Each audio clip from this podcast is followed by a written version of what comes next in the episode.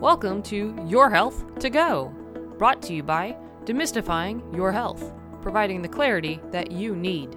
I'm Ashley Wood, registered nurse and author, your host. In each episode, we take a health topic that's important to you and break it down into easy to understand information. We also discuss the most common treatments and preventative techniques. Thank you for joining me today. Let's get started. Today's topic is blisters. You wore a new pair of shoes to work today. Gradually, throughout the day, your left heel has been bothering you, and by the time you get home, it's really hurting. You take off your shoes and notice that you have a blister in the area where the pain is. What can you do to make it better? Are there ways to prevent it from happening again? A blister is formed when fluid is in between the epidermis, the upper layer of your skin, and the other layers. The layer of skin most susceptible to blister formation is the stratum spinosum. When this layer pulls away from the tissue below, plasma like fluid leaks from the cells and fills the gap that is created. This fluid does a couple of things it protects and cushions the deeper layers of skin and encourages new growth and regeneration. The rate at which the body heals itself is amazing. Just six hours after the blister appears, cells at the base start to take up amino acids and nucleotides, which are the building blocks of protein and DNA. By the 24 hour mark, cell division has increased significantly, and new skin layers above the stratum spinosum are steadily forming. Two days later, a new layer of skin can actually be seen. Five days after the injury, a new upper level of skin is evident. While the new cells are developing, the fluid is reabsorbed and the swelling subsides. The more painful blisters typically appear on the palms of your hands or the soles of your feet because they're the result of tissue shearing in deeper layers of the skin, which are closer to nerve endings. Blisters can result from a variety of causes, such as friction, freezing, burning, irritation, chemical burns, and as a symptom of a disease.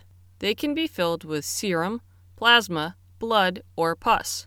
The most common cause of a blister is friction on the skin from repetitive action. This type usually appears on the hands or feet and are more likely to form if the conditions are warm and damp, like inside a shoe. Another common cause of blisters is temperature extremes. When something is too hot, it burns the skin, and a blister results as a way for the skin to protect the deeper layers. A quick way to tell the difference between first and second degree burns is how soon they blister. Second degree will blister immediately, but first degree don't blister until a few days later. When your skin is really cold, like when you have frostbite, the same defense mechanism is triggered, resulting in a blister. If your skin is exposed to certain chemicals, it can blister.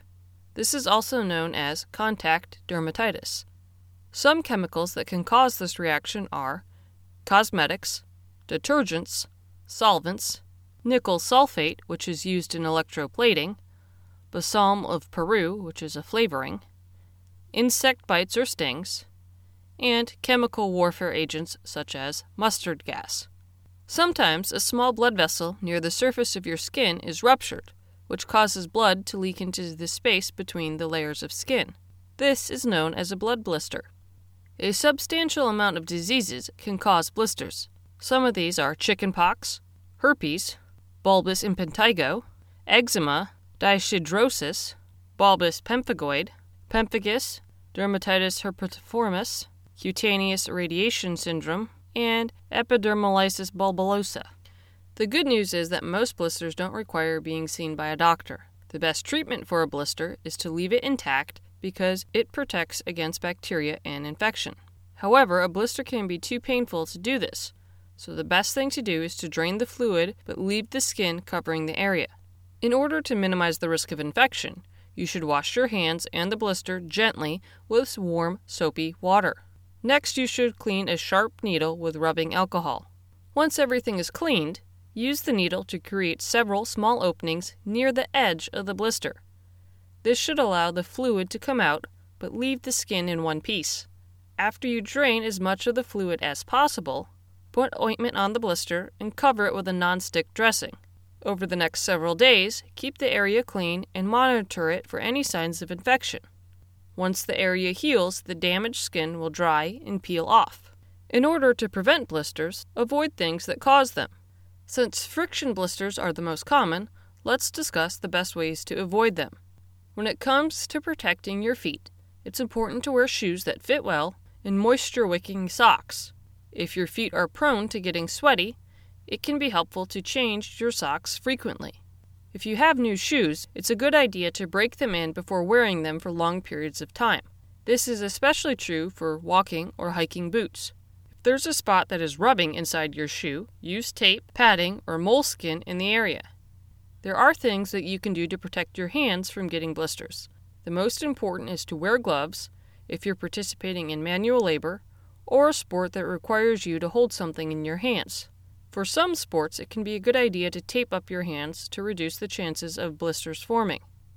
There's no question that blisters are annoying and painful. However, there are things that you can do to avoid them. If you have any questions or concerns about blisters, please speak with your doctor. If you would like more information, please visit the American Academy of Dermatology's Blisters page. Thank you for spending some time with me today. If you found the material to be valuable and helpful, please tell your friends about us.